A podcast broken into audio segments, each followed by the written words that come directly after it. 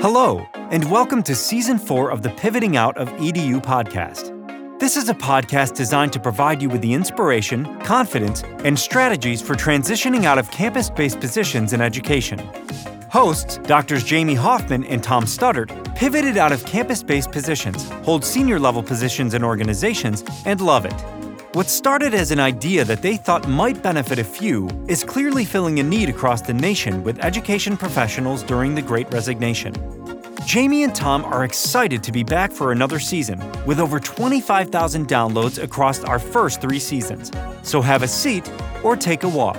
However, you listen to podcasts and get ready for ideas and inspiration.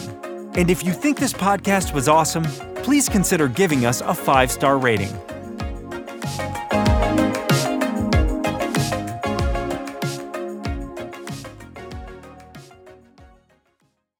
Hello and welcome to Pivoting Out of EDU. I'm Jamie Hoffman. And I'm Tom Studdard. And I am so excited today to be joined by Jermise Williams. So I I mean I I truthfully don't know a lot about your story in some ways. So I'm excited to hear about it. But on the other hand, um, so Jermise and I, we worked together at our previous um, company in different areas of the company, but uh, we just had occasional projects and things like that that allowed us to kind of be exposed and get to know each other. And you were always sort of a shining light in conversations. And I was, I loved getting to work with you when we did. And then you left, wah, wah, and you're on to something else. And that's wonderful. I have too but what i what i love is you know when we think about pivoting out of edu you know what what i kind of like about your story and so we're going to get to learn more is and we we literally just spoke to someone who said what's the worst thing you can do? If you pivot out of a campus based position and you either don't like it or run something else you could pivot back. So I like that your story seems to show the fluidity of, of pivots, but I don't want to steal any of your thunder. Um, I would love it if you could kick us off by sharing a bit about yourself and your career journey, sort of originally from campus space roles, and then what did you do outside, and and where are you now? Perfect. I would love to to share. So thank you again for inviting me to speak. I want to say hello to your listeners and a special hello to all of the teachers out there, which is everybody because I I have a saying that that goes once a teacher always a teacher and everybody's a teacher. So whether you're mentoring, whether you're a parent or caregiver, we're all we're all teachers in in our own way. So in keeping with that, you know, I am a former classroom teacher and I taught kindergarten to fifth grade in Philadelphia for 10 years, for 10 years. And, and you talk about pivoting, right? That I taught kindergarten for most of my time and the whole day was a pivot. So when you talk about pivoting and being innovative and ingenuitive and, you know, thinking on the fly, that's what I did for a majority of my time in the classroom. So again, a special shout out to teachers and to parents who for the past two years who had had to become teachers. They got a little taste of what it what it's like, right? Um, and so yeah, so I taught for for 10 years, really loved it. I enjoyed the people I was working with.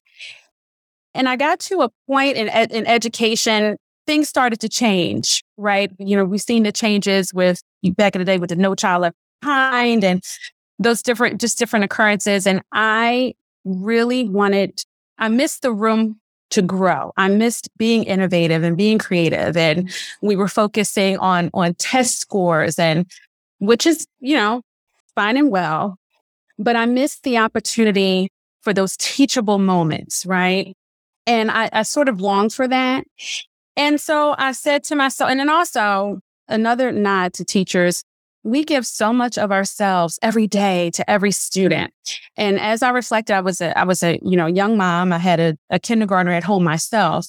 And I thought I really wanted to have enough gas in the tank when I got home to give to my family. And I found that I gave so much in my role that when I came home, I was really out of gas. You know, there are times my daughter would say, "Oh, can you can you help me with this homework?" And I would say, "Are you kidding? Like, are you serious? Like, what did you do in school? Like, what, didn't you listen to your teacher when she went over this lesson? You got to be kidding me. So, you know, and I decided, you know what? I it's time to give back to myself. Let me let me take some time, figure out what I want to do, and I'm going to give give back to myself. And a friend of mine suggested higher ed. They said, you know, I really think you'd be great as in a higher education role. Have you ever thought about it? And I said, no. And so I, you know, long story short, I started out in admissions and recruitment, and have been in, in higher ed for for t- for ten years. So so I'll stop there and let you ask your next question. But but yeah, that was sort of the transition for me. Okay, so I love your story. I love the fact that you went from K to 12 to higher education. My undergraduate degree, I was supposed to teach junior high social studies. And I loved every minute of my student teaching experience. Like I literally loved getting up in front of the class and watching the light bulbs go off. What I couldn't do is see myself doing, like I taught social studies. So I was teaching civics to eighth graders. And I was like, I cannot teach how a bill becomes a law every year for the rest of my life. It's just not gonna happen. Oh, yes. um, and but I but the value that I have for teachers, my mom was one, my dad was one, my grandparents were were teachers, my little brother has a teaching degree. Um, and so I love that. Um, and I love that you went into higher education, but we know that you left higher education and then you came back. So can you talk to us a little bit about that pivot and what made you choose to ultimately move into a role that was not in a not on a campus? And then what made you pivot back to uh, a campus based role?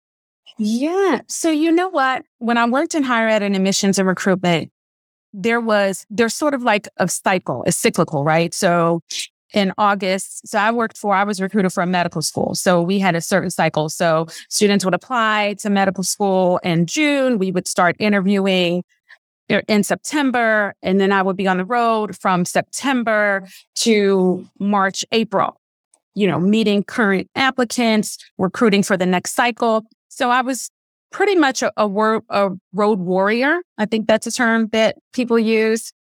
And I ran, I, it just occurred to me like, darn, I ran out of gas again. I need to keep refilling my tank, I think, like every five to seven years or something, right? Oh, so I was all over it. Enjoyed the job, really loved it. But I did know, I knew that there was something sort of on a cusp that, that people were, you know, I had friends who were working remotely and they talked about customer success and they talked about startups. And I heard this little buzz. And I knew that I always wanted to be sort of current, right? I need I needed to have a toe in the water of what was going on, right? You never want to, you know, I always say, you know, you have some people they'll stay in a role for like 25 years. I think that's great if that's what they want to do, but it has to get to a point where you need new ideas and, you know, you need some new, new, get those juices flowing, right? You need something new.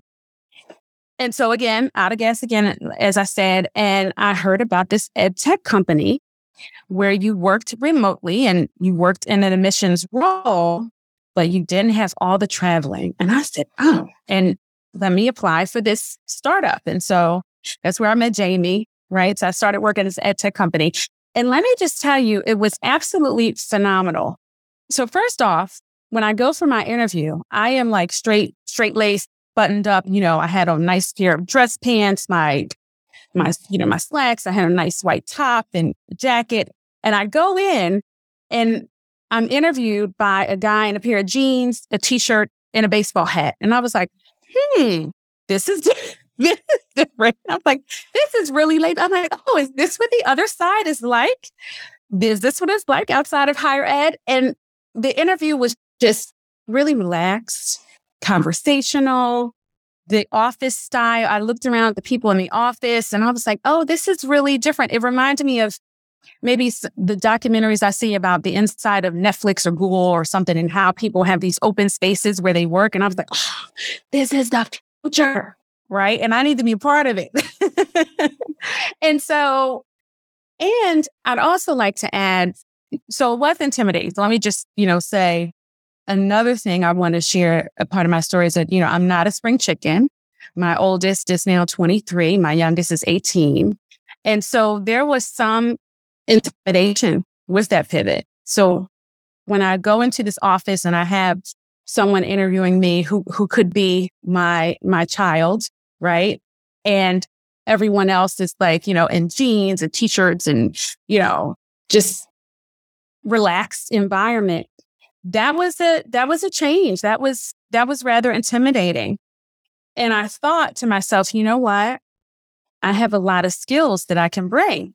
Right. I, I want to share all in my story. It's important for people to know that we have so much knowledge within us from every role that we've ever had and just from life experiences. And we can give these new environments a lot of value and knowledge, and they can learn from our wisdom. So I definitely want to make that a point. So, yes, I was intimidated. I got the job, thank goodness, right? Um, and I really thrived at the company. Jamie, you know, I was uh, on several committees, really listen, the, the, I remember our first event I went up to the CEO and I said, you know, you're a really cool dude. When you first came out on, you know, on stage, it was this conference and he, no, it was, what was it? It was our retreat. And he came up and first of all, I didn't even know who he was. That's the first thing. Cause I literally, I got the job one week. Next week, they said, Hey, you're going to Texas for this conference. And I was like, Oh, shoot, I didn't want to travel anymore. And that's why I got this job. But I thought, Hey, let me pack a bag and I'll go. and I, you know, go, went to the ladies' room, come back to the conference room, and the CEO was on stage talking. And I'm thinking, and I asked my, I nudged my coworkers, Who is that? And he's like, uh, the CEO. And I was like, Oh, okay. And I was all in tuned. I was listening 100%.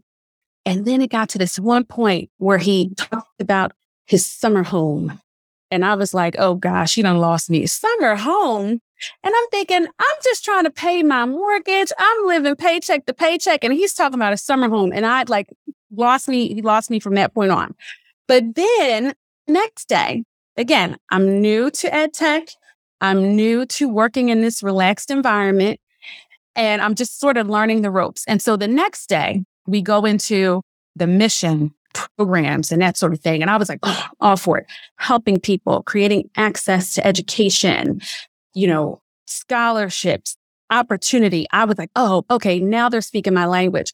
And so it's final night of the conference. I'm, you know, go up to him at the bar and I said, you know, you're a cool dude. I really thought that you were just like some rich white guy and we were just working for the man. But then you told me about your mission and I'm like, I'm down for it. I'm all for it. And I was, I knew at that point I'm either going to be fired or I'm going to be like the AVP or something after this conversation. so I, I never, I didn't make it to AVP, but I had a great relationship with him after that. And and we and he laughed and he said, you know, I thought about that as soon as I said summer home. I was like, oh gosh, I shouldn't have said that. I didn't mean it that way. And I said, no, it's fine. It's cool. I get you now. And um and had a great time after that. So so you were there. What led to your desire to have another pivot then? So things were going well. And you know, feel free to share what is most comfortable, but then we'd love to know um, where you're at and what you're doing now. Yeah, sure. So I loved it. I honestly thought that that was going to be the job that I retired from. So I, I learned a lot of new technologies. I learned about venture capital and what venture capital is. And, you know, I had no idea about those things. I learned about marketing and marketing teams and gained so much information. And I really wanted to move up. That was my desire. I did not find a lot of opportunity to do that. And when you see, again, you know, when, when you see people who were younger than you, not as experienced, but they, you know, they're being promoted, may, you know, it, I don't know. Honestly, I don't want to say it was ageism, but I just wasn't, I couldn't find my groove sort of outside of my role right? So maybe I didn't make the right connections. Maybe I didn't, you know, shine enough on the committees that I was a part of. I don't know what it was, but I know that it was, it was frustrating for me at a, at a certain point. And I decided that, you know what? I need to take because I was there for for two years. I was there for two years, and and I absolutely loved it. I, I love the the remote work. I love the hybrid. Sometimes when we go into the office, and I love the people that I met every day, you know, talking to students and really helping them. I, I say that I, in life, I'm the person that helps people eat the elephant one bite at a time. right? Like, how do you eat an elephant? One bite at a time. So, as an admissions counselor, I help students break down the barriers step by step that prevented them from getting an advanced degree. And that's the highlight of my career there. And I loved it there. But I think that I had higher aspirations than I was able to fulfill in that space. And sometimes, you know, you have to make a decision if you're going to stay and push or if you're going to look for an opportunity. And so I looked for another opportunity. Okay. So, so far in the journey, kindergarten, higher education, pivoted out of higher education, looked for another opportunity, and you've pivoted back into a campus based role. Is that right? That is correct. Okay. And are you able to talk about what it is that you're doing now?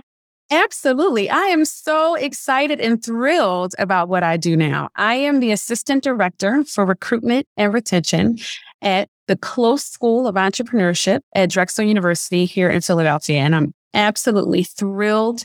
We are the only school of entrepreneurship that sits outside. We're the only stand standalone uh, entrepreneurship school. So we sit outside of the business school. And when we talk about innovation and pivoting and growth and thinking on the fly, that is what entrepreneurs do. We teach the entrepreneurial mindset. And I absolutely love that I get to go back in higher ed. I don't travel too. Let me add, let me add this, right? I have a campus-based role. So I'm not a road warrior. I love that but I'm still meeting and engaging with students and I get to create programs and just being around all that innovative energy and seeing the work that our students are doing uh, with their businesses and things that they're creating that I, some I can speak about, some I can't, but uh, at this time, the things that they're creating for society, I'm just thrilled and inspired every single day. So heck yes, you can ask me about what I'm doing now. I love that. And I know Jamie's got a burning question. So, Jamie, why don't you ask that next one? I totally thought I was not muted. So, thank you, Tom. okay. Love your enthusiasm, but just generally, you know, across the, the different threads of um, of your career path. What I would love to do, you know, a lot of times at this point in our episodes, we ask people like, well, what skills do you think you need to be successful in this role or that role? But I I think that if we've ever had a, a, a guest that has mastered the art of pivoting, you're probably it, given um, a lot of people will ask about how to go from higher ed or uh, sorry, K 12 to higher ed and then higher ed to ed tech and, you know, and now, and now back. So what would you say are the key skills or attributes that are really important um, to pivot just in general? Yeah, that's a good question. So, so certainly flexibility and being able to adapt and adjust. And I would say mm-hmm. that I think all of us, I know all of us ha- has had to have had to do that in the past two years, almost three years with COVID. We've had to make the shift I was always able to do that. I'm the type of person that I'm like, you know how you have some people you call and you'll call them and say, Hey, I'm going to a party. Come on with me. And you have the person that says, okay, is it a birthday party, a Christmas party? Should I bring a gift? What should I wear? Right? You have the person who's asking all the questions. I'm the person that you say, Hey, I'm going to a party. And before you can hang with the phone, I already got my pocketbook, my keys. I'm in the car. I'm like, Oh, text me the address. I don't have to know whose part, like a party. What? And so, and so definitely being, not saying that has to be your personality type, but that's just mine, right? So definitely being flexible and being adaptable. You you can't you can't be rigid rigid, and you have to learn how to adjust and and just adapt. And I will say that it was a blessing for me to work at the ed tech company because I learned so many skill sets in terms of technology, because it, we worked with technology that I wasn't using in brick and mortar higher ed, and just being a startup, right? That's that's entrepreneurship at, at its core, right? Just being a startup, and that helped me get my my current role here at the entrepreneurship school because I'm able to understand what it's like to start up a business, to have, you know, a think tank, the process, right? And then what could go wrong? Everything could go wrong. How do we learn from failure? How do we prepare for failure? And how do we make that that shift, being resilient. You know, Jane, I would say you talk about pivoting, right? I also would say that I can pivot, but I'm also resilient because I've I, I've gotten down. I've I've really been down on myself and bummed out about situations that didn't work the way that I wanted them to, and frankly, disappointed that I wanted to stay at a company, an organization, and it just wasn't working out, and so I had to leave. I was disappointed. and I was down for a bit, but I'm resilient, and so I I bounced back up. So I would say definitely being flexible, being adaptive, and resilience is something that you need. Resilience is such a great phrase to sort of think about. And I, it's one of the skills that I think the hardest to learn. We, when I worked my last job uh, at TCU, we did a whole sophomore, second year retreat for students about resilience. And, and I see it even in today's world. And I think maybe some of it's generational, right? Like Generation Z, particularly. Oh, yeah. Um, resilience just, it feels, it, it feels more of a tougher nut to crack than maybe it did for sort of previous generations. And so I really appreciate, um, the skill sets that, that you talked about there. So I'm going to use a little bit of a corporate term here and ask you to give your elevator pitch uh, for someone who's looking to make their original pivot out of campus-based positions. What would you What would you tell them? What would you want them to know? Someone who is looking to transition out of campus based. So they would have to share with me. So elevator pitch, right, is uh, you have two minutes, right? Two minute elevator ride. So what I would want to know from them is what skills have they learned that will help me in my business or in at my school. So you you you know, we're always selling, right? Was ABC always be closing, right?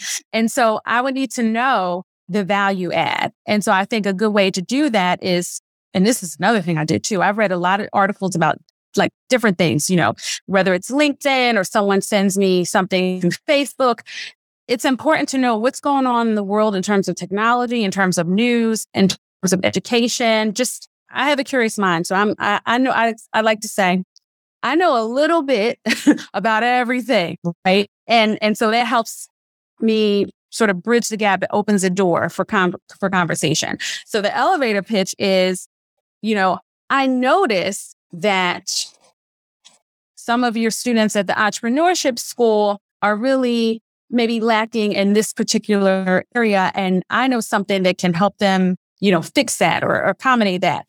And I'm all ears, right? Or I would love to speak to your students about how to be resilient in, you know, in, in tough times, something like that. So you have to always think about what you have to offer the other person, right? What's in it? What's in it for them? and why should why do you need why you need me to come talk to your students or why you need to interview me is because I know this this is how I can help you whatever that may be. Did I answer your question?